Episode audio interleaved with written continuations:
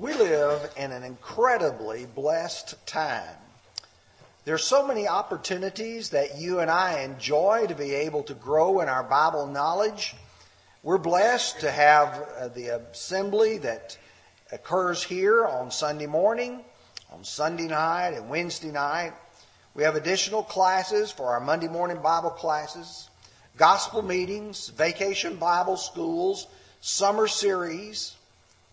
And you also have a number of other opportunities to hear men from all over the world be able to come and preach the gospel if you use your smartphone or if you use your computer. Uh, the Memphis School of Preaching will be having their lectureship. It began this morning. I listened to a little bit of Brother Bobby Liddell's lesson tonight. Uh, it began at 5 o'clock. Starting tomorrow morning at 8.30, going all the way through the day, and then tomorrow night uh, Brother Dan Winkler will be speaking on the lectureship. You can go to MSOP, that's Memphis School of Preaching, MSOP.org, and right there on the main page, they'll have a live stream, and you can be able to watch it. I encourage you to do that. You'll be able to hear some great speakers who will take some time to be able to prepare and present some great lessons from God's Word. Now, tonight, I want to talk to you about the phrase, Oh, brother, where art thou? And I know many of you look and saw the photograph on the screen and you said, I remember a movie from the earlier part of this century. Um, there was a movie named Oh Brother Where Art Thou? It was a comedy starring George Clooney. There's a very popular song in that, and the title of it was Down to the River to Pray. It was an a cappella song recorded by Alison Krauss. I don't know how many of you watched the movie. If you did, there's probably parts of it you would not appreciate. But I will point out this that there's a thought behind that that deserves some thinking. Where are you as Brother Paul read? That's a challenging and a sobering question because it asks each of us, where are we spiritually speaking? You see, when Adam was asked the question, Where are you? that must be ringing in our ears because here's God and Adam has sinned and he's looking at him and saying, Adam, where are you? God knew where he was. But what he wanted Adam to do is to think about where he was. I want to read Genesis 3, verse 9 again, as well as Psalms 139 and Jeremiah 23. Then the Lord called Adam and said to him, Where are you, or where art thou? In Psalm 139, verses 7 through 9, David said, Where can I go from your spirit, or where can I flee from your presence? If I ascend to heaven, you are there. If I make my bed in hell, behold, you are there. If I take the wings of morning and the uttermost parts of the sea, even there your hand shall lead me, and your right hand shall hold me. If I say, Surely the darkness shall fall on me, even the night shall be as light about me. Indeed, the darkness shall not hide from you, but the night shines as the day. The darkness and the light are both alike to you. You see, it doesn't matter where you go. David said, To the heights or to the depths, to the dark or to the light, God is able to see. In Jeremiah 23, Am I not a God at near at hand, says the Lord, and not a God far off? Can anyone hide himself in secret places so that I cannot see him, says the Lord? Do I not fill the heavens and the earth, says the Lord? Wherever we go, whatever we do, God knows who we are and God knows what we're doing, and God knows our status before Him. I want to ask the question tonight, and I want you to put yourself in one of these four categories. Are you safe? Are you in sin? Are you saved? Or are you straying? We're going to explore those four things very simply. We're not going to spend a long time on each one of them, but we want to look and see what he says. When you say safe, every parent knows what that means. In fact, there's a biblical reference to that. In 2 Samuel chapter 18, the king, the king is David, said, Is the young man Absalom safe? Ahimaaz answered, When Joab sent the king's servant and me, your servant, I saw a great tumult, but I did not know what it was about. And it says, I don't know. I, you know, all I saw was this great upheaval going on, and I don't know if Absalom's safe or not. David's not satisfied with that answer. Someone asks you if there's a car wreck outside and your child's not here, are they safe? Someone comes along and says, I don't know, I saw a huge wreck out there, but I don't know if they're safe. Well, you're not going to be satisfied with that. Verse 32, and the king said to the Cushite, Is the young man Absalom safe? So the Cushite answered, May the enemies of my lord the king and all who rise against him to do harm, you to do harm, be like that young man. Oh, that wasn't a good answer. Because David knew Absalom was not safe. When you think about safe, parents won't rest until they know their children are safe. If they're out they maybe are making a trip to Nashville or to Murfreesboro, and it's time for them to come home. You want to know are they safe? Just recently, there have been some very serious storms pass through. In fact, Lord's Church in Jacksonville, Alabama, where House to House and Heart to Heart is published, had the uh, roof ripped off of the offices and part of the building there. Quite often, when there's a, a serious storm, they'll say, You need to go to your safe place, a place where you yourself can know that you are safe from harm. Let's talk about who is safe. Young children are safe spiritually. That means that they're in a condition that with God they are protected from the destruction of hell.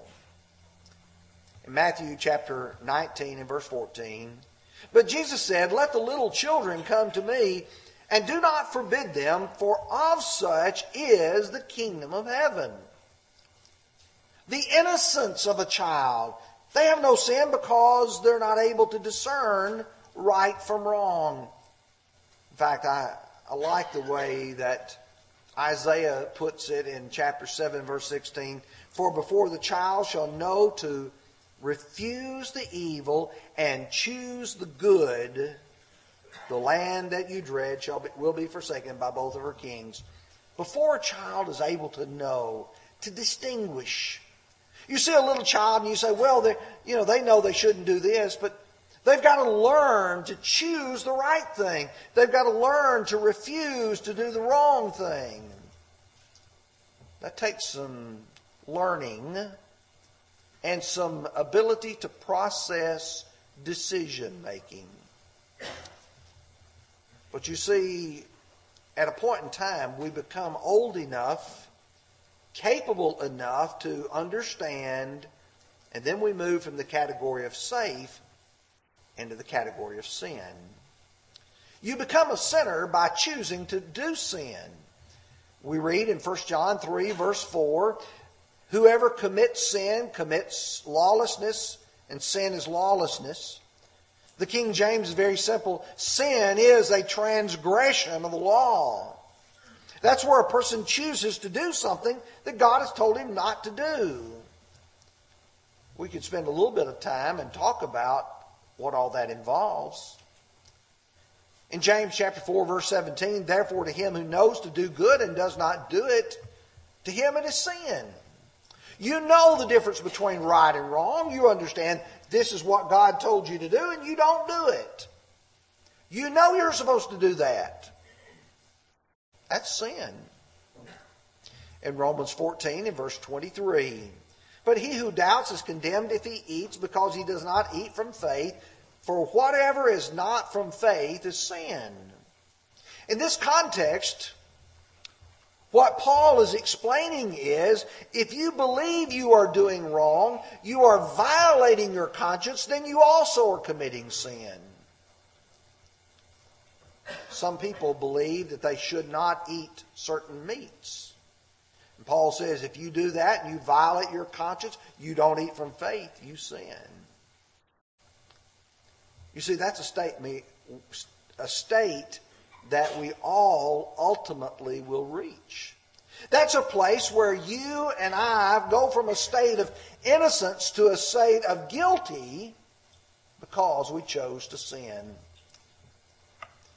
When Paul was explaining the value of the gospel of Jesus Christ, he tries to impress upon them everybody needs it. Romans 3, verses 9 and 10 are what then? Are we better than they? Not at all. For we have previously charged that both Jews and Greeks, that they are all under sin. That is written, there's none righteous, no, not one. Verse 23, for all have sinned and fall short of the glory of God. Everybody. So everybody who's capable of making the decisions to choose the right and refuse the evil eventually says, I'm going to choose the evil. In Ecclesiastes 7 and verse 20, Solomon put it very simply, For there is not a just man on the earth who does good and does not sin. What that does is put all of us in this category at some point in our life. After we pass the safe category, then we move into the sin category. And it is in the state of sin that we are condemned. In Romans 6 and verse 23, for the wages of sin is death, but the gift of God is eternal life in Christ Jesus our Lord. What you and I, every one of us, deserve because of our sin state is to be punished for it. We committed a spiritual crime, if you will. Matthew 25, verse 41, Jesus is giving a picture of a shepherd separating his flocks and separating sheep on goats. And he goes on to explain that each of them are there because of their choices. And then he says, Then he will say to those on the left, Depart from me, you cursed, into the everlasting fire prepared for the devil and his angels. You see, those who stay in the sin category are going to ultimately be punished. And sadly, some choose to continue to remain in sin. They choose not to take care of that and to, to deal with it and take the opportunity to be forgiven of it. In fact, Paul asked the question in Romans 6 and verse 1 what shall we say then? Shall we continue in sin that grace may abound? And Paul's answer is God forbid. We who died to sin, how shall we live any longer in it? Romans chapter 6 and verse 2. But the third category that or state that you and I might reach is that of being saved. And there's a distinction between talking about a person being safe and a person being saved. Because the one who's safe has never yet committed the sin. That's like an innocent child. But there are those who are saved who have once been lost. And let me illustrate this to you. In Luke chapter 15, Jesus is trying to teach the people about lost things. You have a lost sheep, you have a lost coin, you have a lost son.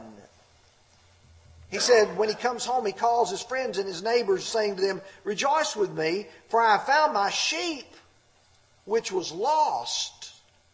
Or, verse 9, and when she had found it, she calls her friends and her neighbors, saying, Rejoice with me, for I have found the piece which I lost. Verse 32, It is right that we should make merry and be glad, for your brother was dead and is alive. He was lost and is found. To say that something has been saved is to say that it once at some period in time was lost. And the truth is, man without God is lost and has no hope whatsoever. If you don't come to the Lord Jesus Christ and seek forgiveness based upon His conditions, your fate is sealed. Listen to Ephesians 2, verse 12. Paul writes that at that time you were without Christ, being aliens from the commonwealth of Israel and strangers from the covenants of promise, having no hope and without God in this world. You know, I feel sad for people who have to go to a doctor and hear the words, Your condition is terminal. I'm sorry to tell you this, but you will not survive this illness or this injury. Those are some real sad words. But let me tell you, when it comes to spiritual lostness, if you have no hope, you have no hope in this life, nor do you have hope eternally. In 1 Thessalonians 4, verse 13, but I do not want you to be ignorant, brethren, concerning those who have fallen asleep, lest you sorrow as others who have no hope. No hope. When a person is not saved, they have no hope at all. But God the Father, Jesus the Son, desire that everybody be saved. Oh, you look at what God did. God so loved the world that he gave his only begotten Son, John 3 in verse 16. Jesus said, Greater love has no one than this, than to lay down his life for his friends. Luke 19, verse 10. Jesus had come into the city of Jericho. Oh, there's lots of people gathering around to, to see him, to hear him. There's one little man, he can't see over the crowds, so he, he climbs up into a sycamore tree to see Jesus pass by, and Jesus stops and takes notice of Zacchaeus. There's a lot of people who are incensed by that because Zacchaeus was a tax collector. And Jesus said very simply, For the Son of Man has come to seek and to save that which was lost. Zacchaeus was a lost man. He didn't mean, matter how tall he was, didn't matter what occupation he had. What mattered was he was lost and Jesus wanted to save him. In 1 Timothy chapter 2 verse 4, Paul is trying to explain to Timothy how God is involved in this world. And you pray for those who are in positions of authority. You pray for tr- peace and tranquility. And then he gets to verse 4, he says, Who desires all men to be saved and to come to a knowledge of the truth. God knows that knowing the truth will set us free from sin. John chapter 8 in verse 32, you shall know the truth, and the truth shall make you free. And God knows it. You and I need that. That's why the gospel has been sent out into all the world. In 2 Peter chapter 3, you look at the world in which we're in, and sometimes those of us who are here wonder why doesn't God just come and bring this old ugly world and all the evil in it to an end? Oh, there's a good reason why he hasn't done this. Peter says, The Lord is not slack concerning his promise, as some count slackness, but is long suffering toward us, not willing that any should perish, but that all should come to repentance. He's long suffering. God's willing to say, Will there be another person who will choose to do what is right and refuse to do what is wrong? In fact, would you consider even tonight that the fact that you have this opportunity itself is a reflection of the long suffering of God. Could Jesus have come today at noon and you wouldn't have had the opportunity tonight? Yes. But you see, that's the long suffering of God. But in order to be saved, I've got to cooperate with God's plan to save my soul.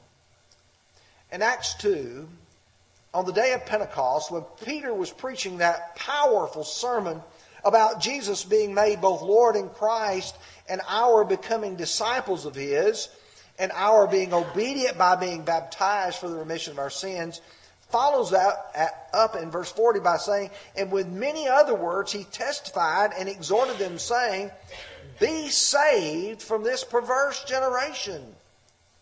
Come out, be saved. Chapter 11, verse 14, I will t- who will tell you words by which you and your household will be saved. It is a message that you have to listen to. It is a message that you have to believe. Acts 16, verse 30, the Philippian jailer, he brought them out and said, Sirs, what must I do to be saved? Now, number four. Oh, brother, where art thou? Art thou straying? To some degree, all of us who are God's children do stray. When Isaiah was foreseeing the coming of the Savior, the servant, who was going to provide the forgiveness of our sins, said in chapter 53, verse 6, All we like sheep have gone astray. We have turned everyone to his own way, and the Lord has laid on him the iniquity of us all. That means that I've gone astray, and you've gone astray, and everybody else has. Why do people stray?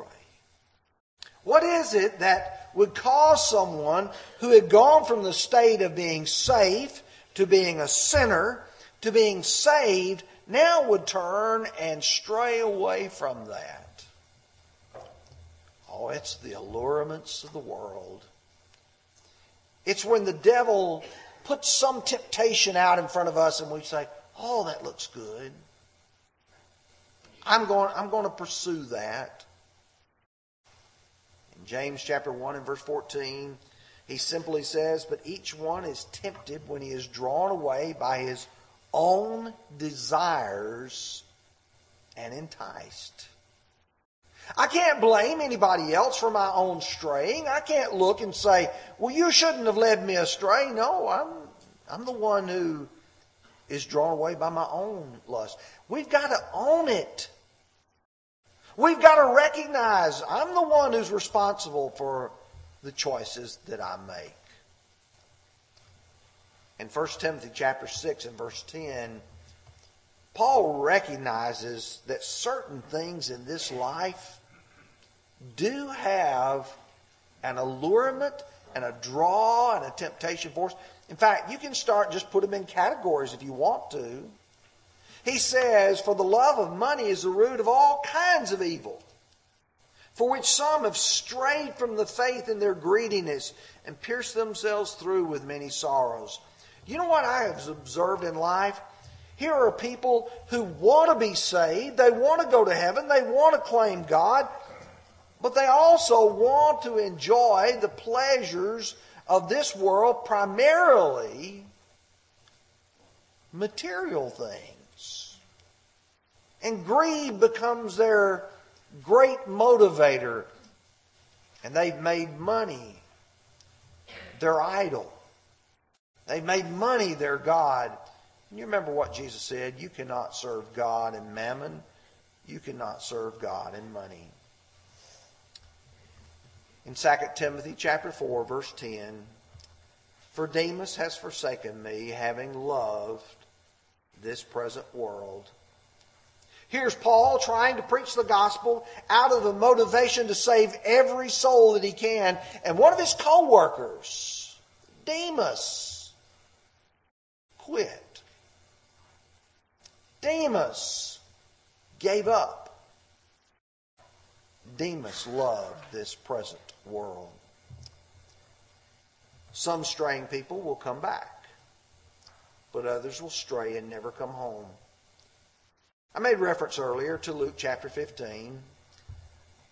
I could spend a little bit of time here talking about the prodigal son. We all know that this young man as he was growing up, motivated by greed, motivated by the desire for pleasure, asked his father for the portion of the inheritance that fell to him. He went into a far country. There he wasted it with riotous or prodigal living. He began to be in want. He spent it all. He then wanted just to eat the husk, the pods that the pigs were eating and nobody would give him anything. Talking about reaching the bottom of the barrel and, and going all the way to the bottom. That's where he was, even feeding pigs. He came to himself and he says, I'm going to go back to my father and I'm going to say, Father, I have sinned against heaven and in your sight and I'm no more worthy to be called your son. Make me as one of your hired servants. He strayed away, but you know, he remembered where he came from. He remembered the blessings of his father's home. And so he says, I'm going to go back and I'm going to do this. And he did, just exactly as he said he would do. There's some of us that as we stray, we recognize, oh, I'm, I'm messed up. I need to, to come back and do what is right again. Well, I don't want to stray. I want to be on the pathway of righteousness, and there's a way to do that. Isaiah 35, verse 8, gives a very uh, colorful picture, if you will, of this. He said, A highway shall be there, and a road, and it shall be called the highway of holiness. The unclean shall not pass over it, but it shall be for others. Whoever walks on the road, although a fool, shall not go astray. Boy, do I fit in that category. Not the smartest person in the world. But you know, if I do what 1 John 1 says, if we walk in the light as he is in the light, we have fellowship with one another, and the blood of Jesus, his Son, cleanses us from all our sins. Oh, you see, if I stay on the path and I go the direction that he tells me to go and I follow his footsteps, I know that I won't go astray. It's a highway of holiness. And it's not for the unclean. It's not for the ungodly. It's only for those who are righteous. And he says, Whoever walks on the road, although a fool, shall not go astray. Jesus put it very simply like this John 14 and verse 6. He said, I am the way, the truth, and the life, and no man comes unto the Father except through me. And really, that's so simple. You can't go to heaven because you are super intelligent. You can't go to heaven because you're great and wealthy, because you have fame and influence. The only way you get to go to heaven is you walk in the path of the Savior. And with that, you don't stray. I go back to the title of the lesson, Oh, brother, where art thou? Adam, where art thou? What are you doing? Why have you made this choice to sin? Do you now see your condition and now are you ready to make some changes? Now let's make it personal. Are you like Adam and Eve and have simply not owned up to where you are? You see, Adam and Eve didn't really want to admit they'd sinned. They violated God's law. Now, here's the truth tonight. Those four categories that I've spoken of, every one of us are in one of those four categories. There's some of these precious little children here sitting on the seats. They're safe. We've got to continue to urge them to do what's right, to to lay a groundwork for them to become Christians once sin enters into their lives. There's some who are sinners. That is, you've chosen to sin and yet you've not yet obeyed the gospel. Oh, I wish I could reach you some way. I wish I could get you to see what you need to do to address that problem in your life. Many of you are saved. Doesn't mean you're perfect. You're people who have been sinners, just like I am. But yet the Lord offered a pardon. He offered forgiveness. You've taken advantage of it. Here's the sad thing though is Some of us are still straying. We're not where we're supposed to be. We're that one lost sheep of Luke 15 that's gone over the hill. Whatever it was that attracted you or whatever it was that caused you to want to go that direction, I don't know, but I can tell you there's only blessings if you come back home. If you are not safe, if you're not saved, let me urge you to respond to the invitation tonight to become a Christian by being baptized or to come back home. We're going to sing the song, Jesus the Loving Shepherd. Would you respond as we stand and sing?